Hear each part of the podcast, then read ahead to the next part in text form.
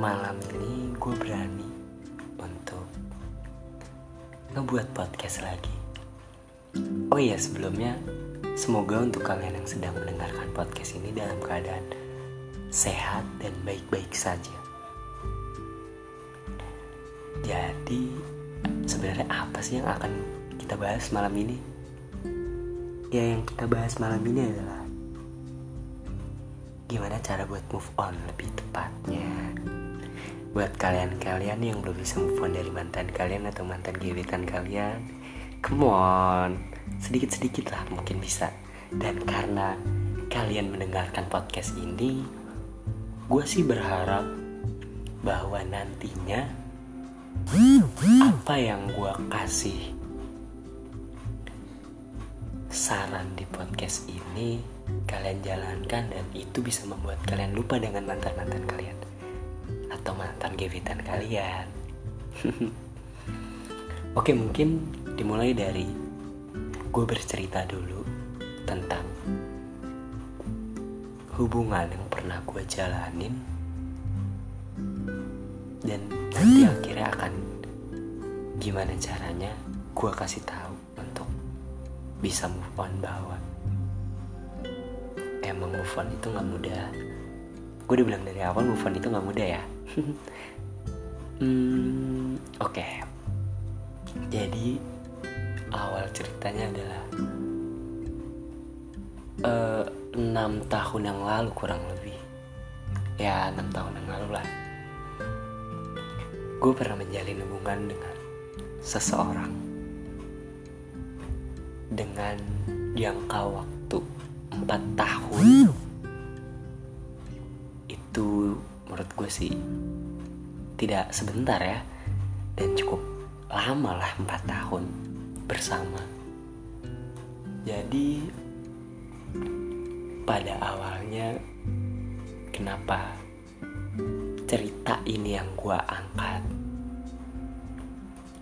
Karena ini adalah hubungan pertama gue yang gue anggap serius lah dan gue benar-benar berkomitmen sama hubungan ini. Terus akhirnya gue pacaran. Selama pacaran selama pacaran 4 tahun ya lebih tepatnya itu bisa dibilang gue lelaki yang bodoh. Gue lelaki yang terlalu mengagung-agungkan sosok wanita yang gue puja gue terlalu menjadi sosok yang mengerti dia namun semua itu sebaliknya dan gak ada feedbacknya lah bisa dibilang kayak gitu.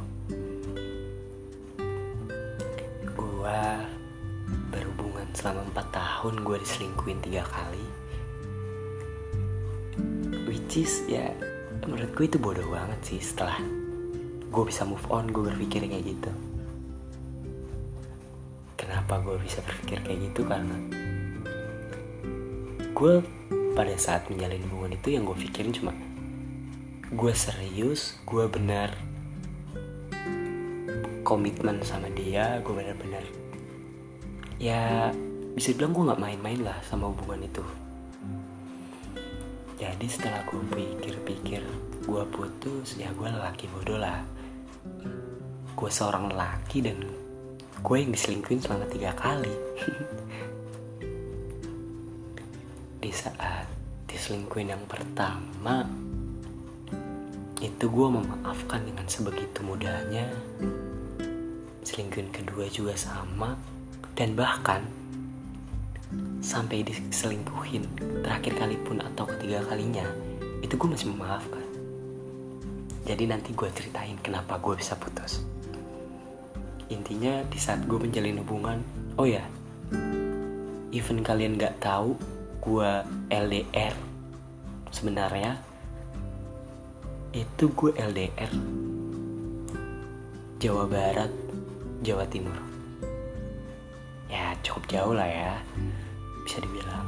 Karena saat itu gue bisa bertemu dengan wanita gue itu setahun sekali dengan range waktu ya paling gue ketemu itu bisa ketemu cuma tiga kali. Itu udah banyak banget sih. Dan itu udah selalu gue yang minta. Dan setelah gue pikir-pikir saat gue udah putus ternyata gue emang bukan prioritasnya dia. Jadi kalau kalian mau tahu itu saat liburan dia balik ke sini kenapa gue cuma bisa ketemu sebentar? Itu dia lebih mementingkan untuk ketemu dengan teman-temannya daripada gue gue yang selalu merengek-rengek untuk bertemu. Gue yang selalu bilang bahwa gue rindu.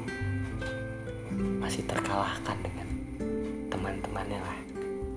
Kayak gitu dia ketemu teman-temannya itu bisa hmm, enam kali tujuh kali dan bahkan dengan gue cuma tiga kali dan itu waktunya sebentar. Kayak gue paling jalan dari uh, abis maghrib sampai jam 10 itu udah paling malam banget ya kalau gue jalan sama dia.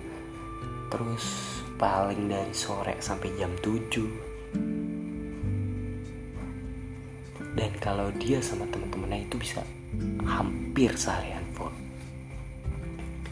ya kalian bisa bayangin lah gimana ada di posisi kayak gue di saat itu. Nah jadi di saat gue membahas kayak mulai ada permasalahan nih. Jadi ada selama 4 tahun pasti ada permasalahan lah. Setiap di permasalahan itu gue bukan membela diri atau menjustifikasi bahwa pasangan gue pada waktu itu dia tidak mau mengalah ya tapi memang faktanya seperti itu. Gue setiap ada permasalahan dengan pasangan gue ada perdebatan dan perselisihan selalu gue orang yang mempertahankan hubungannya. Kalau dia nggak mau ribet lah bisa dibilang kalau ada masalah ya udah putus dikit-dikit putus. Selalu ber, selalu berucap putus. Ya menurut gue untuk apa kita menjalin hubungan? Berkomitmen kalau cuma ada permasalahan aja langsung putus kan? Itu gue udah saking seriusnya dan bodoh ya mungkin pada masa itu. Dan gue itu tadi kan gue bilang gue put putus. Karena selingkuhin tiga kali ya. Dan diselingkuhin tiga kali pun gue masih memaafkan. Jadi di saat gue diselingkuhin tiga kali itu gue memaafkan nih. Cuma pada saat udah baik-baik aja kayak gue ngerasa ada sebuah rasa yang beda. Ada sebuah rasa yang menurut gue nggak gue dapetin. Pada dirinya di awal gue kenal dia. Di awal gue menjalin hubungan dengan dia itulah yang alas itulah mengapa gue bisa putus. Dan sedikit informasi lagi bahwa setiap habis dia selingkuh itu dia selalu merasa bahwa dirinya itu gak salah. Dan itu semua karena kesalahan gue katanya dia gue gak tahu kesalahan macam apa yang gue lakuin padahal gue udah sebegitu menjaganya. Hati dan diri gue dari wanita lainnya tapi dia selalu menjustifikasi bahwa gue yang salah dan selalu gue yang meminta maaf. Bodoh ya gue oh ya mungkin kalian nggak tahu bahwa seluruh keluarga besar gue itu udah mengenal dia. Makanya gue selalu mempertahankan hubungan gue yang bisa disebut bahwa itu toxic relationship. Bahasa kerennya saat ini ya. Gue juga nggak tahu kenapa mungkin ada beberapa alasan yang nggak bisa dijelaskan dan diutarakan menggunakan kata-kata bahwa gue harus selalu bertahan sama dia pada saat itu. Dan untuk kalian yang sedang merasa atau sedang berada di fase itu bahwa kalian selalu menjadi airnya dalam setiap permasalahan atau setiap hubungan kalian. Kalian yang selalu menjadi orang yang pengertian tanpa ada feedbacknya kalian akan dimengerti. Menurut gue itu hal yang atau langkah yang sudah bagus. Kalian jangan pernah berubah untuk kalian yang menjadi apinya atau kalian yang berusaha ingin dimengerti memang tidak salah kalian ingin dimengerti itu wajar. Tapi meng mengerti perasaan orang lain itu jauh lebih baik. Walaupun kita yang terkadang tersakiti. Oke. Dengan sharing pengalaman yang pernah gue alami ini semoga kalian gak mengalami hal yang sama. Menurut gue adalah semua permasalahan bisa dimaafkan kecuali perselingkuhan tanda kutip ya perselingkuhan. Ingat di bold juga perselingkuhan bukan kayak cuma sekedar deket terus jadi cemburu pasangan kita atau apa. Perselingkuhan yang udah bener-bener dia menjalin komitmen sama orang lain. Oke mungkin kita bisa masuk tipsnya. Gimana caranya buat kalian yang berada di fase ini atau bahkan kalian yang udah putus tapi masih suka memikirkan mantan kalian atau mantan gebetan kalian selain mantan pacar ya gue akan ngasih beberapa tips di mana tips itu yang pernah gue pakai untuk melupakan mantan gue ini yang pertama adalah gue mencoba untuk mencari hal-hal lain. Jadi gini, di saat gue mulai kepikiran dia lagi, gue memikirkan dia lagi, gue selalu melakukan hal yang positif, bisa dibilang positif lah kayak gue nulis atau gue denger lagu atau gue bermain sama teman-teman gue jadi lakuin hal yang bisa lo lakuin lupa sama mantan lo ini. Gak usah diinget-inget lagi lah emang kenangan bakal selalu ada nggak bisa dilupakan. Maksud gue seenggaknya supaya lo nggak selalu mengingatnya dan agar lo bisa menjadi terbiasa tanpa dia yang pertama itu lo lakuin hal lain supaya lo nggak memikirkan dia. Yang kedua adalah doktrin diri lu sendiri, otak lu bahwa Tuhan nggak ngasih apa yang lu ingin, tapi Tuhan ngasih apa yang lu butuhin. Lu doktrin otak lu. Saat doktrin itu sudah masuk, lu akan berpikir bahwa dia bukan yang kita butuhin, tapi yang kita inginin. Berarti dia bukan yang terbaik untuk kita saat itu dan terus lu bisa mulai dengan hapus foto lu atau video lu dengan mantan lu itu supaya kalau lu lagi gabut lu nggak ngeliat-liat foto itu lagi atau video itu lagi. Jadi nggak selalu terkenang lah. Jadi mulai terbiasa dengan tanpa adanya dia gitu. Itu yang pertama. Eh itu yang kedua. Kedua apa ketiga ya? Gue lupa. Intinya itulah.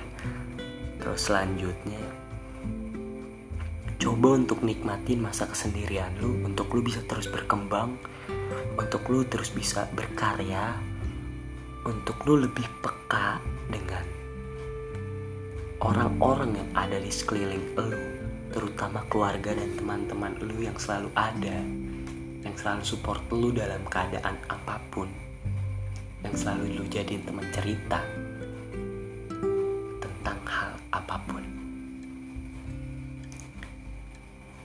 karena faktor lingkungan itu faktor yang paling mempengaruhi. Di saat teman-teman lu udah bisa support lu akan ada stimulus respon yang masuk ke stimulus yang masuk ke otak lu dan respon yang akan lu jalanin itu sangat ngaruh. Di saat doktrin teman-teman lu lu bisa melupain ya lu bisa melupakannya lu bisa ngelupain dia ayo semangat. Hidup nggak selalu tentang dia doktrin itu udah masuk lu akan menjadi terbiasa tanpa dia.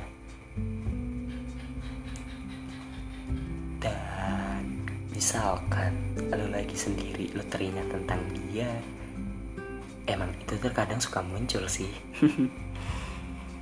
Tanpa sepengat, sepengetahuan dan sepe, uh, kemauan kita.